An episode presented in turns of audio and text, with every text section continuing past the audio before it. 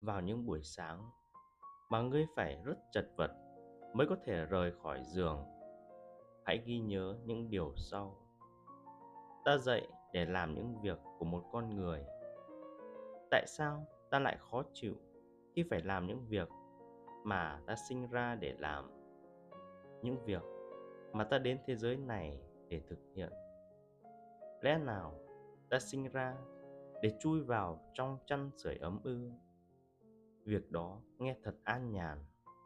Nhưng ta được sinh ra để tận hưởng an nhàn sao? Ta sinh ra trên đời để nhõng nhẽo hay nỗ lực hết mình? Trích suy tưởng của marcus aurelius.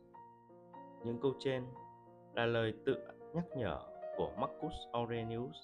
Nó không phải là sự áp đặt cho tất cả mọi người. Tuy nhiên, mỗi người sinh ra trên đời đều có những trách nhiệm riêng cần phải gánh vác. Hãy nỗ lực hoàn thành chúng để không hổ thẹn với lòng.